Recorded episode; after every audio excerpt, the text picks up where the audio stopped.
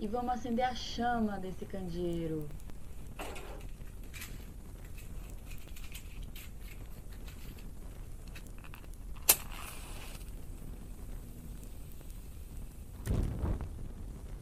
Olá, você acendeu o pavio do nosso candeeiro. Está prestes a embarcar na ladainha junto com a gente. Então, sossegue seu facho e sunta só o que vem por aí.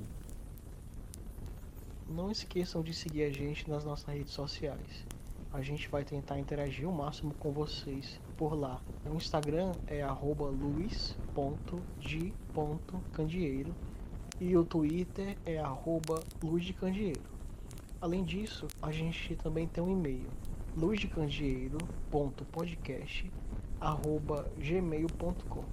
Por lá vocês podem mandar é, alguma sugestão de tema, vocês podem mandar algum feedback sobre algum, sobre algum episódio.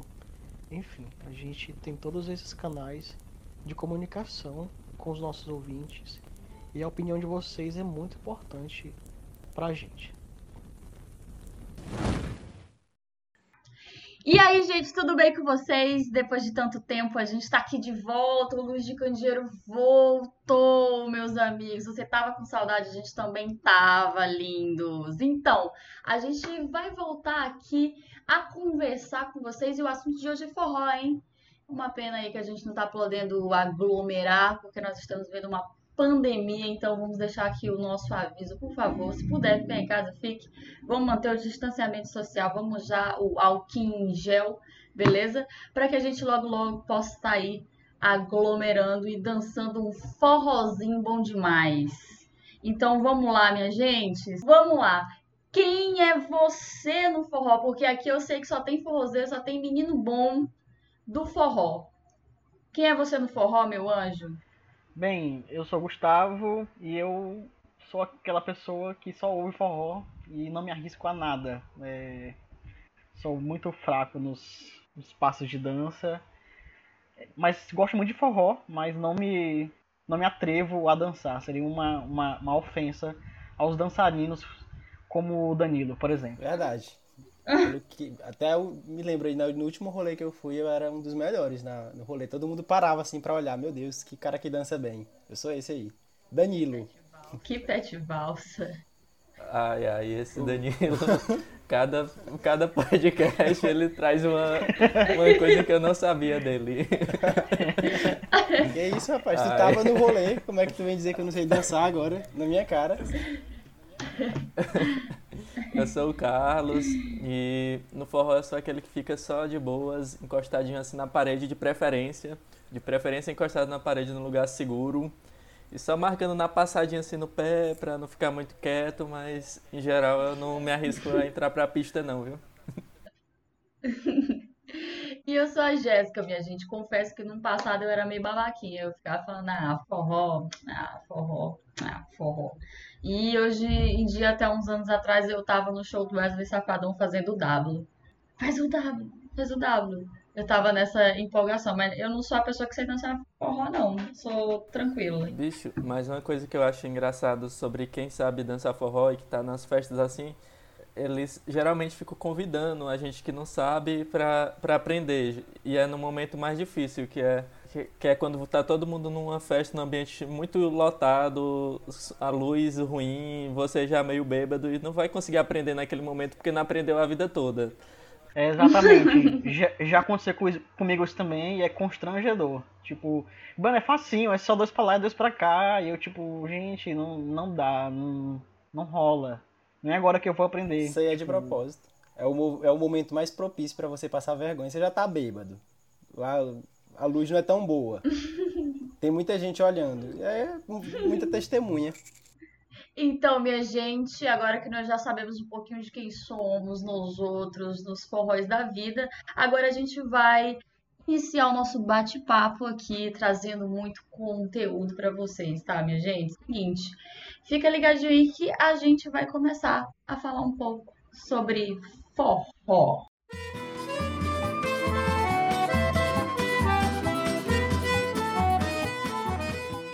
Bom, então essa palavra forró é muito curiosa, né? Porque ao certo não se tem certeza de qual a origem dela.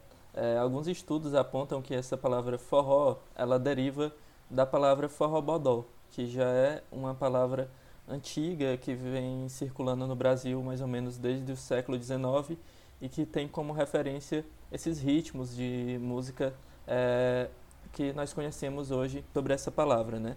Mas para alguns, é, essa palavra forró derivaria de uma sentença, na verdade, em inglês que significa for all, que seria para todos. Uma, uma definição que foi colocada em prática quando engenheiros ingleses construíam ferrovias pelo, pelo Brasil e que faziam festividades nos fins de semanas para comemorar, para desopilar após passar a semana tra trabalhando.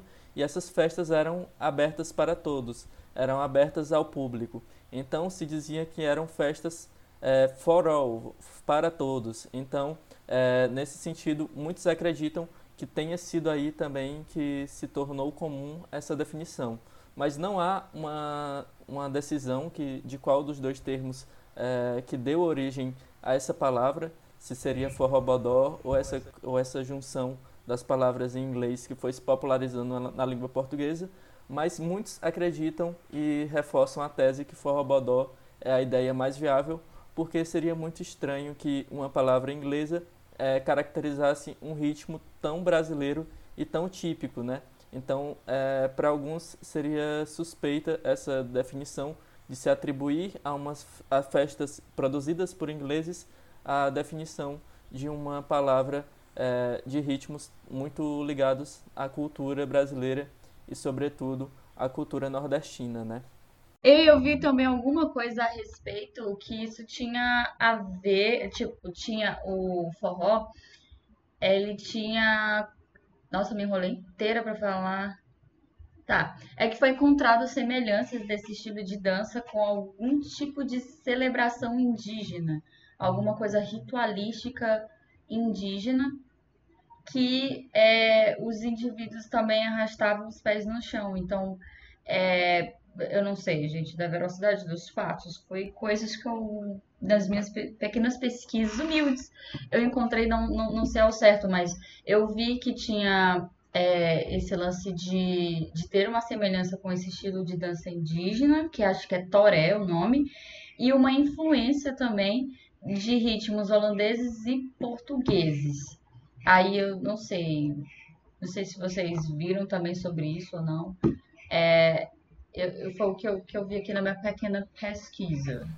E o interessante também é que esse ritmo tem muitas variações, né? Como a própria Jéssica vem colocando a respeito dessas possibilidades de ter surgido vinculado ao, aos indígenas e também com influências europeias, mas dentro da própria construção que ele foi tendo e que ele foi se tornando popular, ele também foi fazendo várias bifurcações. Então, é, ele não tem uma origem é, exata e também a, a prolongação e a forma como ele vai se mostrando é, no longo do tempo é uma forma muito plural. É, a gente vê é, forró, é, rastapé, como a própria Jéssica falou, é, vinculados a essas origens indígenas, mas tem o, aquele forró pé de serra, existem hoje em dia um forró universitário, existem até mesmo essas novas definições que nós conhecemos hoje como piseiro ou outros desdobramentos que o forró vai ganhando é, e é muito, é muito curioso ver como isso vai mudando ao longo do tempo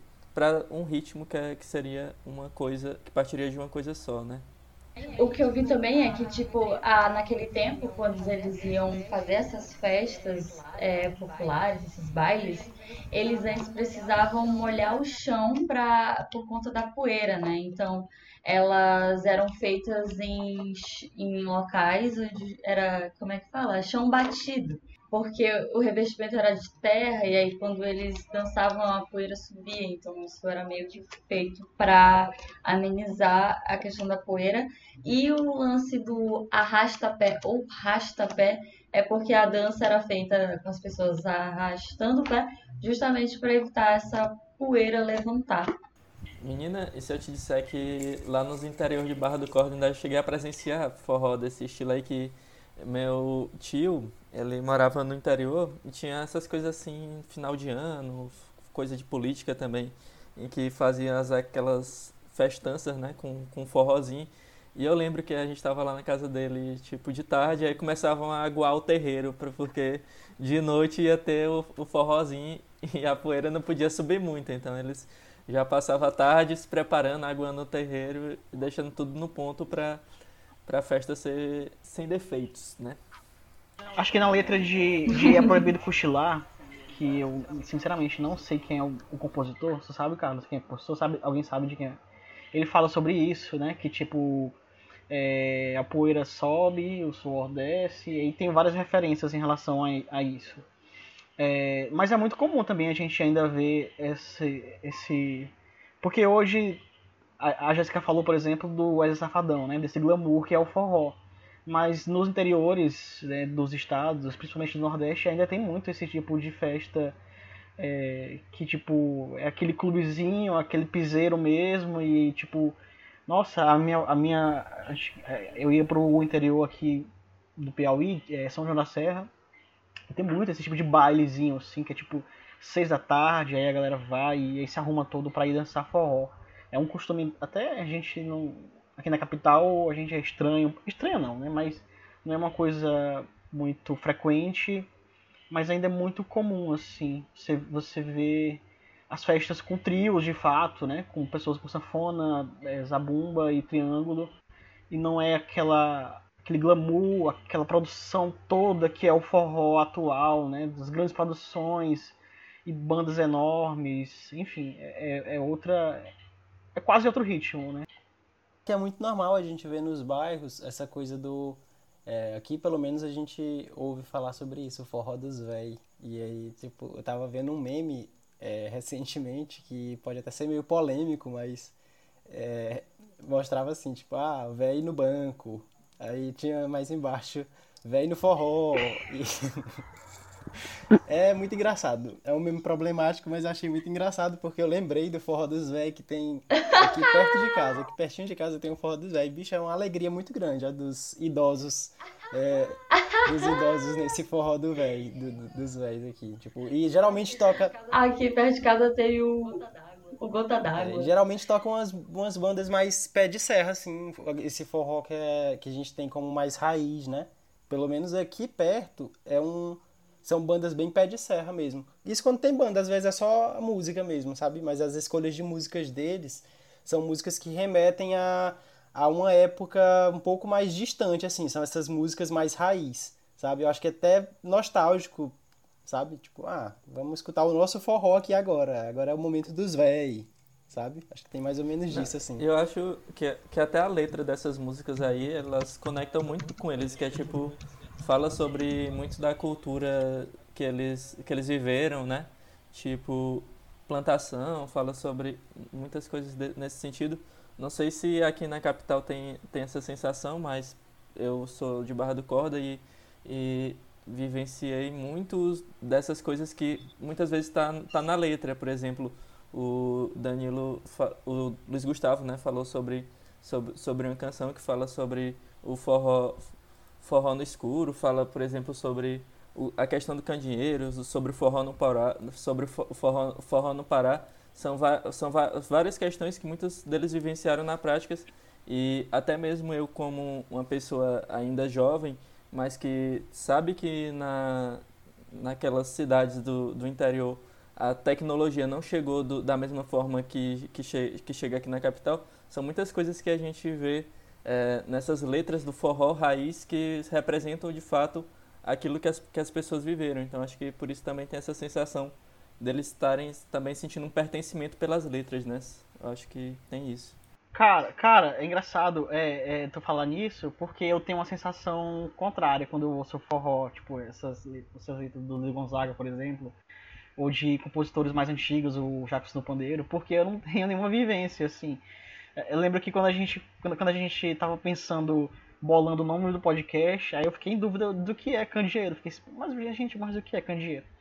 E aí é engraçado porque rola uma identificação, porque, enfim, eu sou nordestino, mas não há essa essa conexão, você se vê na música, né? Mas é engraçado porque eu até gosto mais desse tipo de, de forró, de letra, do que as outras mais contemporâneas.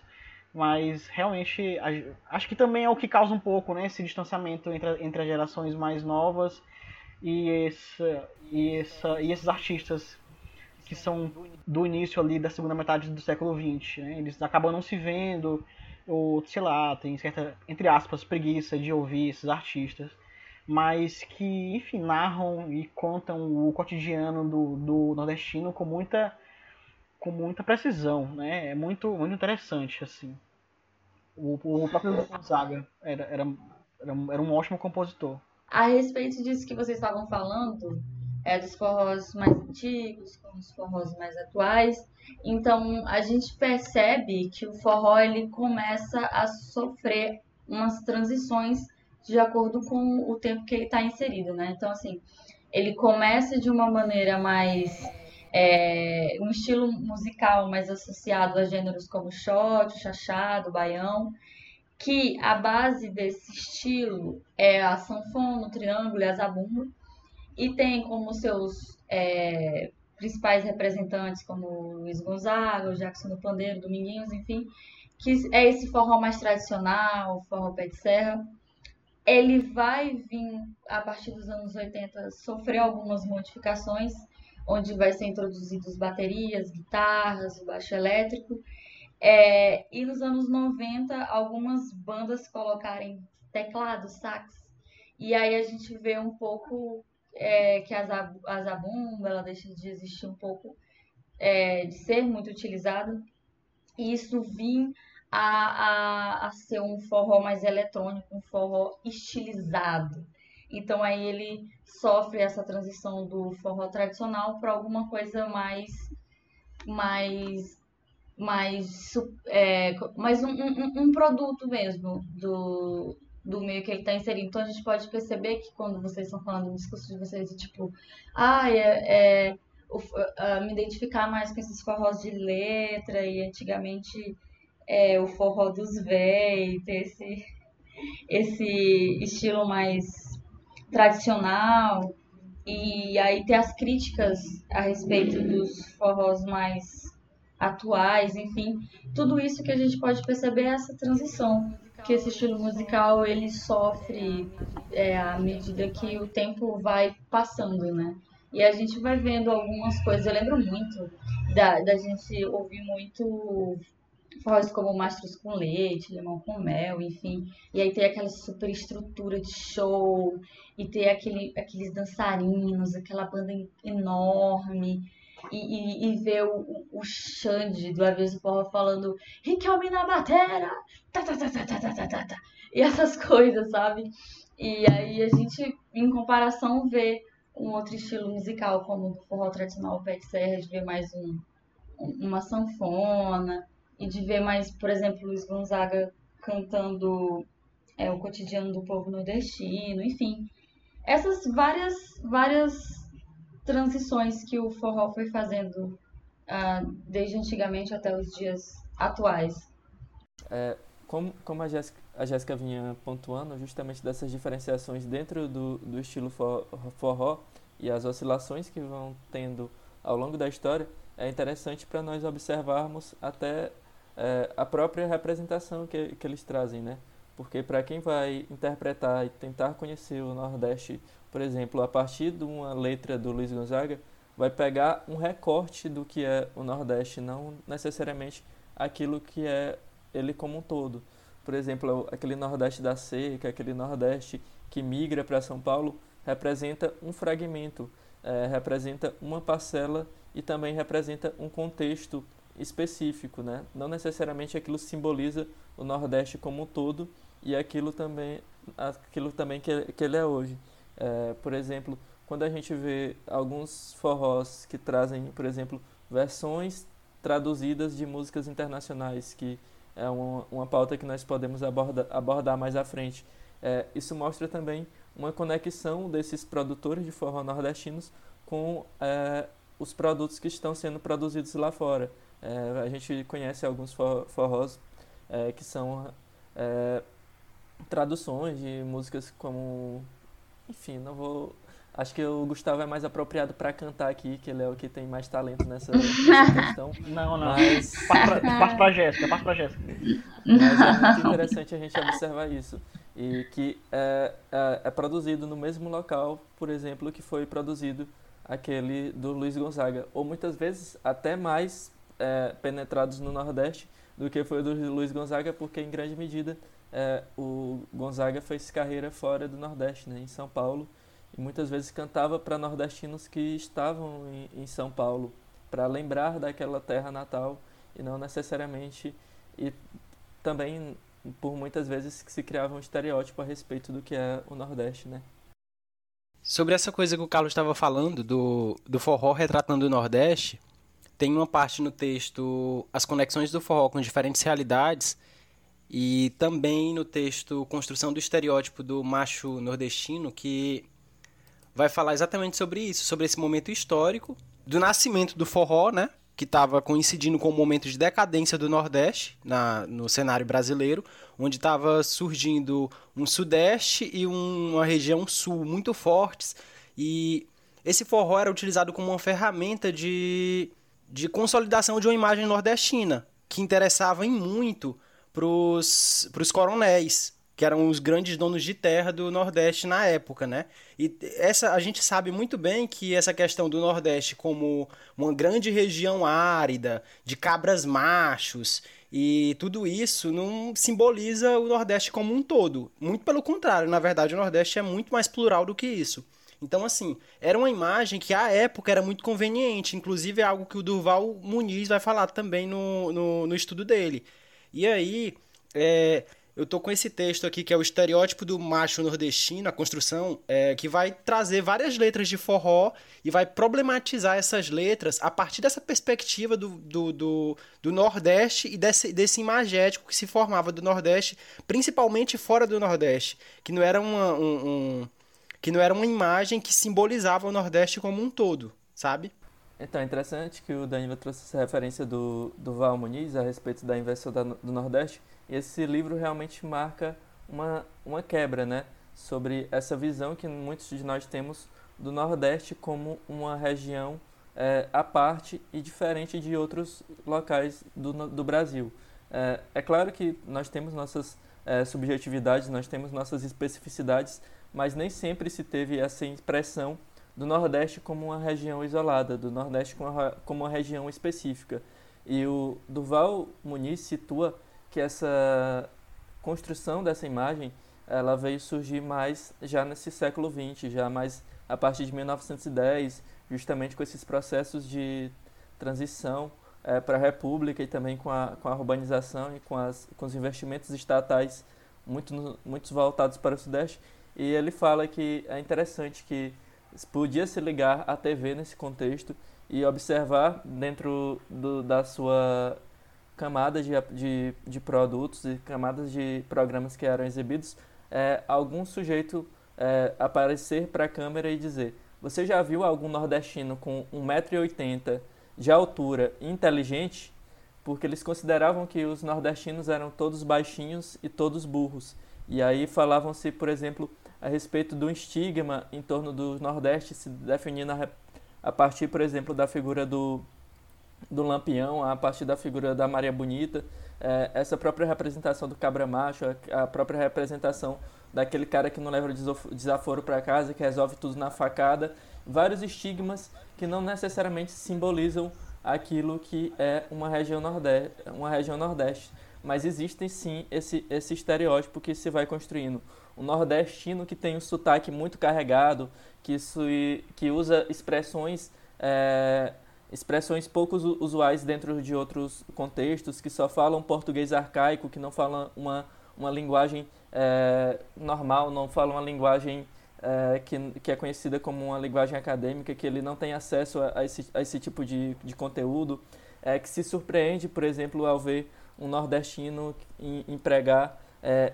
expressões acadêmicas, se, se, se impressiona e acredita que um nordestino só usa expressões folclóricas. É, é, são várias representações que vão se criando, por exemplo, de uma caatinga seca, de um, de um local cheio de espinhos, que, de um local que não tem vegetação, apenas areia.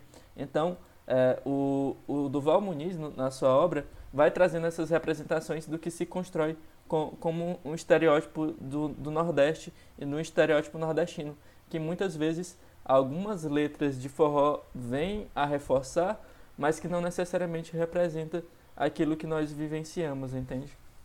Então, então, de tudo isso que a gente está abordando e a gente está falando aqui, vocês acham que o forró contribuiu positivamente para levar a cultura nordestina, o que é ser nordestino, para outras regiões do país e isso foi uma contribuição positiva. Em contraponto, a gente pode se observar que houve uma, é, uma, uma visão mais. uma distorção, exatamente. E aí isso acabou virando um estereótipo e algo que se, se resumiu o Nordeste a letras trágicas, a, a, a, pessoa, a pessoa sofrida. Então, vocês acham que o forró ele contribuiu tanto positivamente e o resto que, que, que, que, que, que possa ter acarretado essa distorção é, né, que, que se apresentou para o resto do, do, do, país, basicamente falando mais da região sul-sudeste. Vocês acham que foi isso que aconteceu? Acho ou não, pode ser que seja até. Eu não sei, que eu não, não me sinto ousado o suficiente para dizer que sim ou que não, sabe? Porque assim, eu acho que o, o, o forró, ele, ele foi utilizado é, como uma ferramenta para forjar uma realidade que era conveniente, né? E, e essa realidade era uma realidade que, no caso, como eu já falei, ela estava surgindo para se opor ao, à realidade do Sudeste e do centro do, do Sudeste e do Sul, que estavam tornando o Nordeste aparentemente arcaico, ultrapassado, porque surgiam com novas tecnologias, novas formas de adquirir dinheiro, é, uma economia que o Nordeste não conseguia acompanhar à época.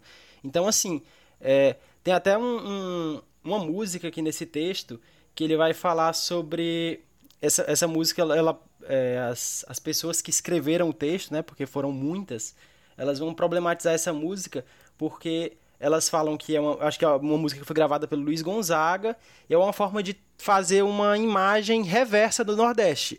Nordeste como região de cabras machos, de, de uma região seca, árida, de pessoas duras. E aí ele vai falar assim: atenção, senhores cabeludos, aqui vai o desabafo de um quadradão. Eu não vou cantar em ritmo de música porque eu realmente não, não conseguiria. E vocês têm que me agradecer por isso, que ficaria mais consegue, ruim. Consegue, consegue. Aqui, ó. É, cabra de cabelo grande, cinturinha de pilão, calça justa bem cintada, costeleta bem fechada, salto alto, fivelão. Cabra que usa pulseira no pescoço medalhão. Cabra com esse jeitinho no sertão de meu padrinho cabra sim não tem vez não. Tipo, é, essa imagem que eles acabaram de colocar, que ele acabou de colocar no caso, é uma imagem que oposta à imagem do homem nordestino à época, entende?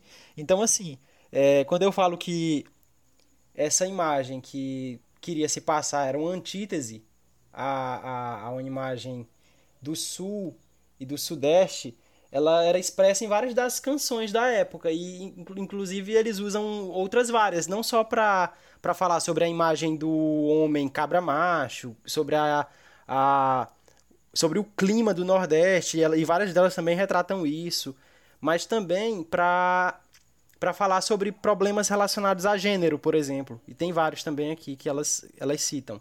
E essa imagem do Nordeste criada à época é uma imagem que muitas vezes a gente consegue enxergar o Nordeste assim, mesmo que ele não, esse, esse Nordeste que a gente enxergue através dessas imagens que a gente criou e que na verdade a gente não criou, mas que criaram e a gente meio que, que adotou, sabe? Porque são instrumentos de, de forjamento de uma realidade, que nem eu falei. É, a gente muitas vezes consegue ver o Nordeste muito mais assim do que o Nordeste que a gente presencia e vê de perto, sabe? Porque é uma coisa muito forte. É, é interessante até notar, quase que paralelamente a isso, que a imagem do homem nordestino também se modifica um pouco. É, já no, no início na, da década de 60 para década de 70, é, o, o forró perde espaço né? nas rádios, entre, enfim, no mainstream, como a gente diz. Né? O Luiz Gonzaga ainda faz sucesso, obviamente, mas não mas já não com o mesmo peso e o forró já a partir dos anos 60 e 70 ele já não tem mais a mesmo, o mesmo peso que ele tinha em anos, em anos anteriores. E é interessante, afirma, é, é interessante notar que até a imagem dos homens nordestinos que faziam sucesso à época, eles tinham uma outra imagem, assim, né?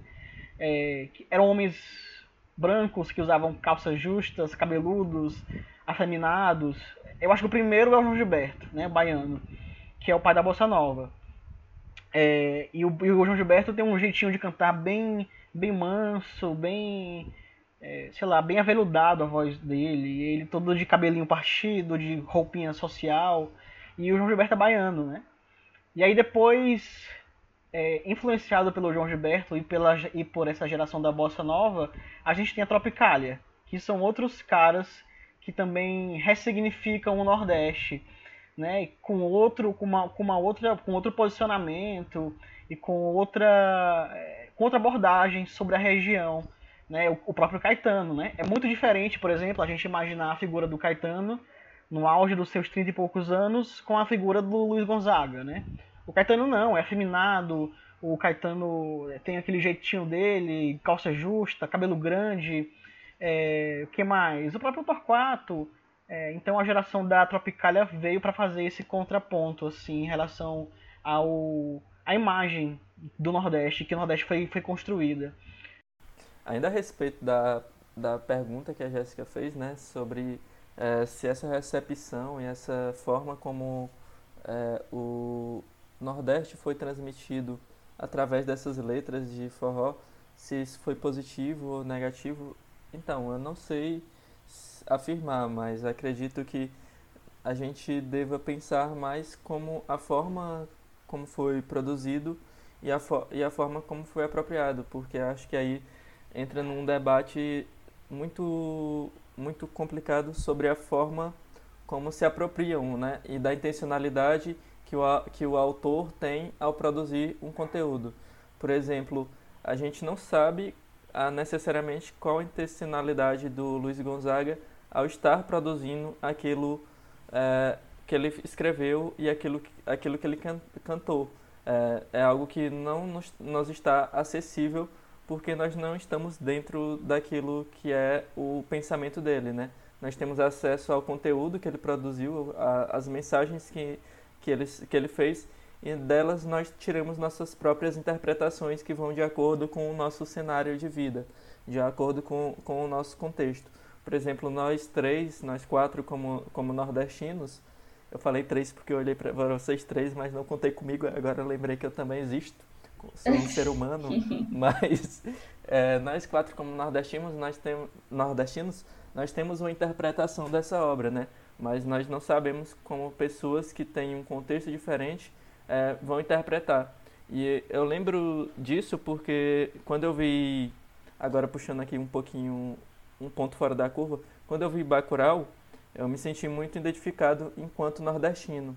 Mas muitas vezes eu abri o Twitter e fui ver comentários e vi uma galera do Sudeste dizendo que aquilo não fazia o menor sentido, que aquilo era, era muito estranho, que odiaram o filme é, e que aquilo era, não era uma visão real do Nordeste, que o Nordeste de, de verdade não era do jeito que era retratado naquele, naquele filme.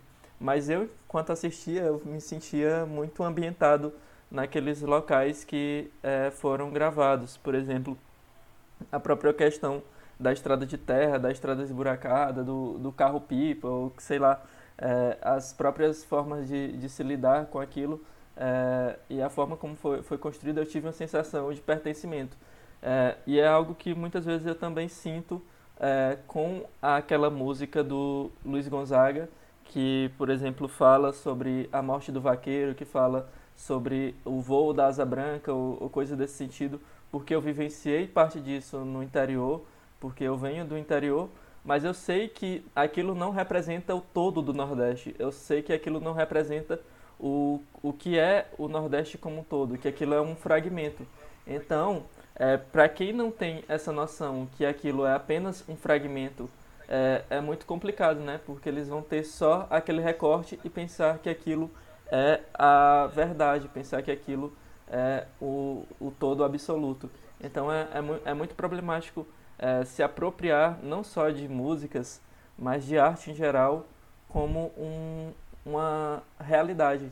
É, é sempre bom in, interpretar a arte, o, seja ela através do cinema, seja através da música, seja através da pintura, a própria fotografia como fragmentos ou representações do real, mas não necessariamente não necessariamente o real, porque aí vai ter um choque de um choque, né, de visões que não é possível contemplar é, até mesmo numa fotografia o todo que é o que é o real, porque ali está sendo apenas uma captura de um pequeno recorte, de uma pequena tela, e é tudo aquilo que não é capturado vai ser ignorado, né? É, a gente fez um, um apanhado muito bom aqui a respeito de várias temáticas que o forró ele ajudou a gente a refletir e pensar sobre, né? A gente pensou sobre o cotidiano nordestino, a gente pensou sobre a visão que o, o, Brasil tem sobre o nordestino, sobre os estereótipos criados sobre o nordestino, a relação que o Nordeste e o nordestino tem com o forró e como isso representa ele e como isso é, potencializa alguns pontos é, positivos, outros pontos estereotipados, ou mas assim, isso nem é uma, uma apropriação do próprio nordestino, às vezes é questão mesmo de, de um preconceito e de uma distorção que se faz a respeito disso. E sim, essa, essa, isso que o Carlos falou é muito relevante. É, a, você não pode literalizar uma coisa, é apenas um recorte daquilo, né? Da, a, a música é um recorte, é uma é uma, só uma pequena parte de um todo. O, o forró, ele faz, é, através da sua expressão artística, ou, ou então até mesmo de quem o interpreta, do, do cantor, do compositor, do, de quem toca o triângulo, o sanfona, a bateria, enfim, não importa. Ele é uma forma de expressar essa, essa identidade tão própria do nordestino, né? Do ser nordestino. Isso é muito interessante. A gente conseguiu conversar bastante a respeito dessa dinâmica, né? E de quão grande para vários lugares que a gente pode explorar através disso. É, atualmente, é, por exemplo, o Carlos ele citou um pouco a respeito da experiência dele com o forró e o que eu lembro muito assim para mim é que assim eu não tenho essa experiência do forró tão visceral, no sentido, na verdade, não forró tão tradicional. Porque no Maranhão, pelo menos na minha visão, não posso falar do, do todo, é, é, o, o forró que eu tive mais contato foi o forró de tocar no paredão, tarara, e tocar no paredão, tarara, aquele forró já mais agoniado, né? Então, assim, todo lugar toca forró, em todo canto toca forró. É no bar, é no carro, é em casa, é a tua vizinha que bota um forró super altão, enfim. Agora o que a gente vai perceber é que, assim, a, a, evolução disso tudo, né? Que, assim, esses ritmos tradicionais, eles não deixaram de existir, e o que a gente pode ver agora é uma, uma evolução disso tudo que a gente estava falando. Então, hoje em dia, gente, eu lembro quando eu escutava o forró nas novelas da Globo. E eu falava, meu Deus, o forró, aviões do forró está tocando no novelinha. E aí passava, tipo, o show do Wesley Safadão, o DVD gravado, tipo, como isso já veio com uma repaginada, já veio com uma cara nova. Agora as pessoas escutam forró no Brasil todo, não se limita só a um, uma região. E como isso ficou com uma, uma nova cara, o forró está mais, entre aspas, moderno, com introdução de, de novas, sei lá, sei lá, eu não sei falar de, de termos musicais, sei lá, novos arranjos musicais, novas formas de expressar isso, enfim. Muito da hora. Então, assim, eu fiz de um jeito assim meio rapidinho, mas um apanhado muito doido dessa evolução do forró dentro do Brasil. De ver tocando a novela, de ver tocando em, em lugares que antes. De, e repaginado também, de, um, de uma nova forma. Bem doido ver isso. é, é, essa, essa mudança? Eu acho que a primeira, a primeira repaginada é, são até artistas que a gente consome. É, assim, é, não sei vocês, mas tipo o Orson Valença, por exemplo, o Geraldo Azevedo, Elba Ramalho. É, eu acho que essa primeira, essa primeira geração, assim, que tipo, foi além do Luiz Gonzaga, né? Que é essa geração, o Zé Ramalho, né? É uma geração assim mais famosa que deu uma outra cara ao forró, mas eu acho que a nossa geração já já já ouvia assim bastante. É, já ouviu, assim, com, com vários anos de atraso, né? Mas assim, são artistas que ainda permanecem muito atuais, que o som ainda, ainda é muito atual e ainda parece moderno, né? Se você ouvir uma, uma música do Alceu é, nos anos 80 e 90, ainda, ainda é atual, ainda é moderno. E eu, eu acho que o forró que a gente acompanhou, que é esse que tu falou, né? Do Paredão, ele é mais um fruto desse forró eletrônico que surgiu já nos anos 90, né? Que foi com a introdução do, da bateria, né? Dos metais, do sax, do, do, do, do trombone, e aí, enfim. Que é o quê? Que são essas bandas que. Aqui eu acredito que todo mundo seja do meio de, de dos anos 90, né? É, uhum. Então a gente cresceu ouvindo algumas bandas tipo. Aí vocês me ajudam, né? Limão com Mel, Magníficos, Gatinha Limão Manhosa. com mel. Calcinha preta. Calcinha Preta, olha, esqueci do Calcinha Preta, um dos mais importantes. É, eu acho Garota Safada. Garota Safada. Caralho. E eu acho que essas bandas que transformaram mesmo, de fato, assim, o ritmo, que, que na minha opinião é o que mais se desprendeu do ritmo é, do daquele, daquele original, né? É muito diferente, tudo é muito diferente. É o jeito de cantar, o, o- a produção, e não só isso, as letras, né? Porque eu acredito que esse tipo de forró também tem feito muito sucesso é, com as gerações mais novas, porque ela tratava de temas mais urbanos. Como. Porque, por exemplo, é difícil um jovem de 15, 14 anos é, se prender a uma, a uma letra que fala sobre, sei lá, Severina Chique Chique. Ele, ele nem vai se ligar, ele não vai saber o que é. E aí, tipo, essas bandas de forró eletrônico, elas vinham com temáticas mais urbanas, sobre relacionamento, é, e aí tinha alguns com duplo sentido.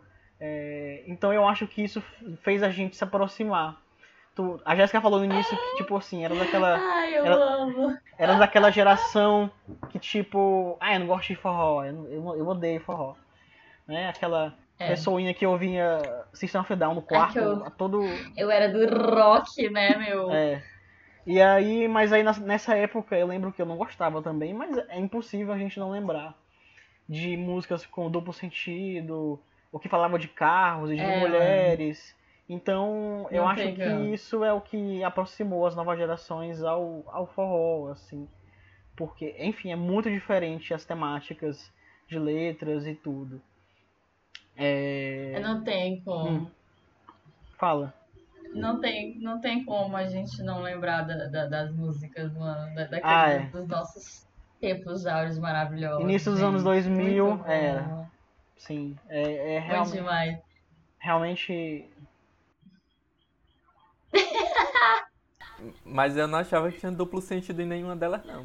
Não, não, não tinha, Eu, não. fico- eu era muito inocente nessa época aí. Ô, Tipo, mãezinha. Vai O que começar. é que você quer? Troque meu bujão e eu. O que é que vai acontecer aí? Ele tá só trocando bujão. Que música besta é essa? Eu boto no Mas aí- boto. Ai, eu tô com Mas hoje em dia eu no fico, caralho, eu era muito inocente. Tá na cara que eles não estavam só trocando bujão.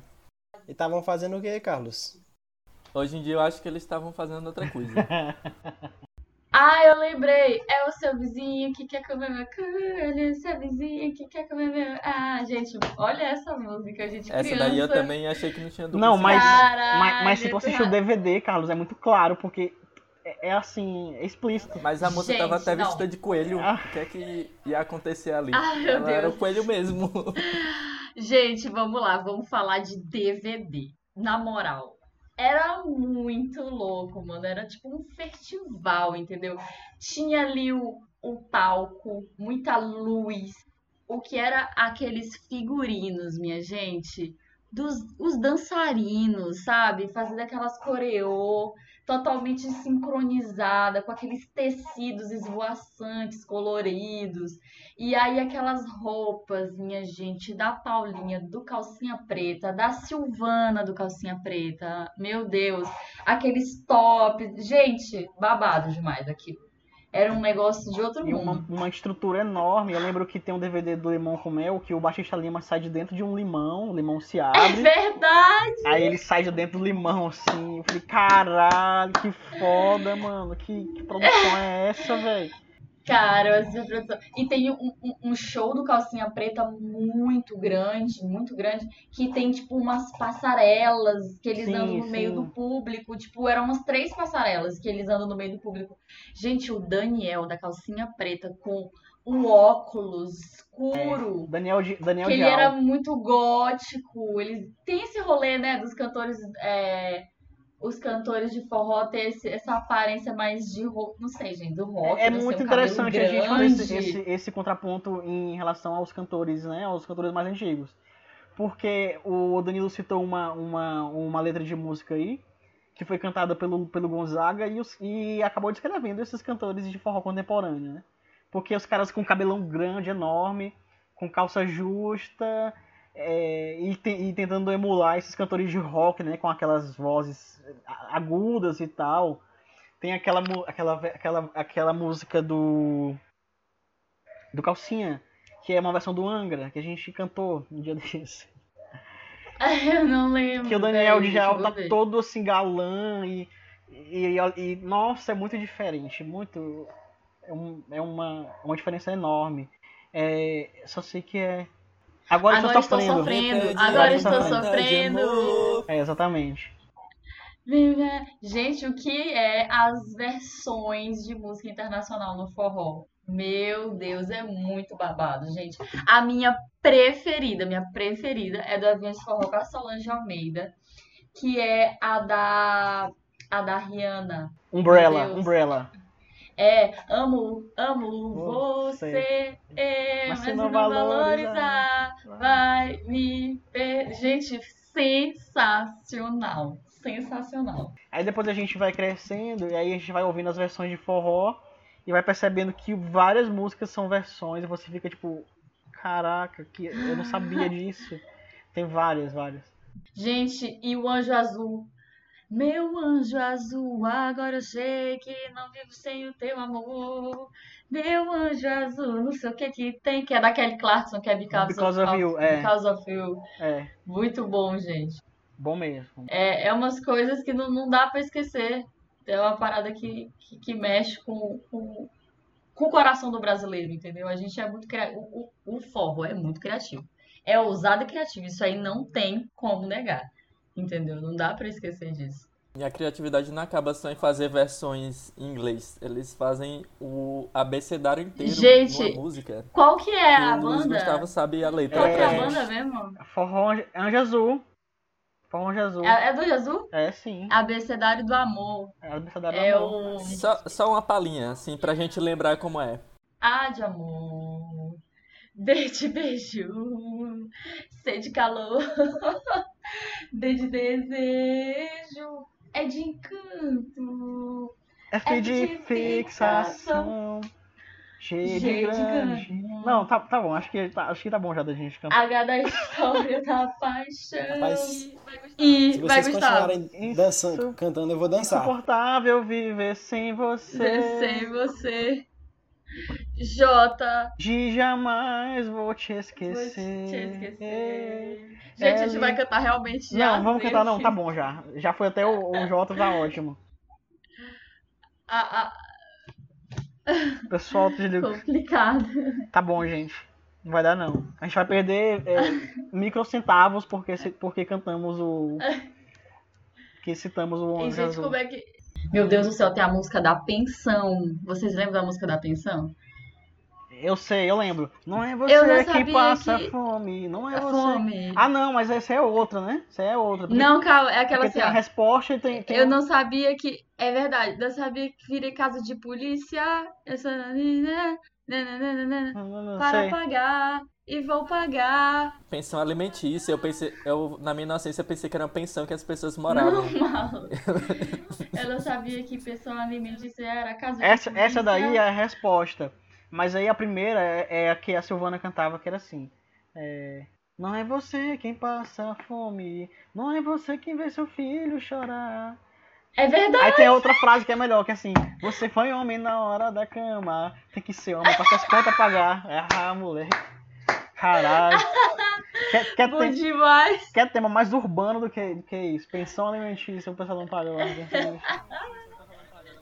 Rapaz, agora eu lembrei foi do Pepe Moreno. Vinho de rua, de rua, tal, é bom também. Pepe Moreno. E a do Risca Faca também, que é uma das melhores. risca faca que eu te conheço. Faca que eu te conheci dançando. Enchendo a cara. Meu Deus, do Pepe Moreno. Alô, Pepe Moreno! Caralho, como é que é a música, mano? Eu não lembro mais. Tá da legal, da tá música. legal. Tô ligando pra você do E da orelhão rua. aqui da rua. Pra pedir para o senhor. senhor Que- que me tire da rua. Pepe Moreno, por favor. Conto com a ajuda A sua. gente tá, tá rindo, mas essa música é super triste, né? Não, eu acho que todo mundo já. Todo mundo aqui já pagou um pequeno mico, agora só falta o Danilo cantar alguma música que ele, que ele Ah, é, ele Rapaz, não é o. É porque ele é dançarino, eu só sei dançar. Né? E ele não. Ô amigo, é porque eu só sei dançar, realmente. Pra mim é meio difícil cantar. Mas no dia que a gente for num forró, tu vai ver minha performance. Caralho, que, que é isso? A gente filma e coloca no Instagram do Pronto. Candeeiro, Porque eu. É. Pra ter que provar que, que, que, é, que é dançarino mesmo. Rapaz, aqui é brabo. Aprendi com uma amiga minha. Tainá, Brabo. o nome. Alô, Tainá. Obrigado pelas aulas. É sobre isso.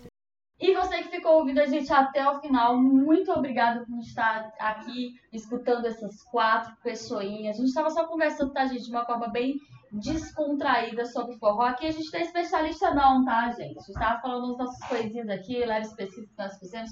É só uma conversinha que você pode estar participando com a gente também, indo lá no nosso Instagram, seguindo a página, ficando de olho sempre que a gente lançar um episódio, a gente fala lá para vocês correrem para as plataformas digitais. A gente está em todas, gente. Diz Spotify, um montão aí para vocês estarem escutando o episódio, me deixando seus comentários embaixo lá, dando suas sugestões também. O que a gente chegou aqui à conclusão, meus anjos, é que a gente vai fazer uma playlist bem bonitinha de forró e disponibilizar lá para vocês estarem escutando aqui as nossas músicas, selecionar a nossa playlistzinha de forró, tá?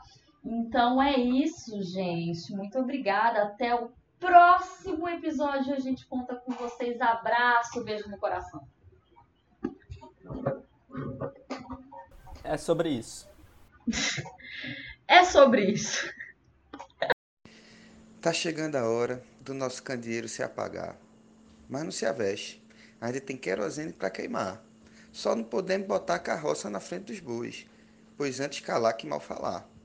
Então, próxima semana a gente se encontra. Passo a passo a vida segue.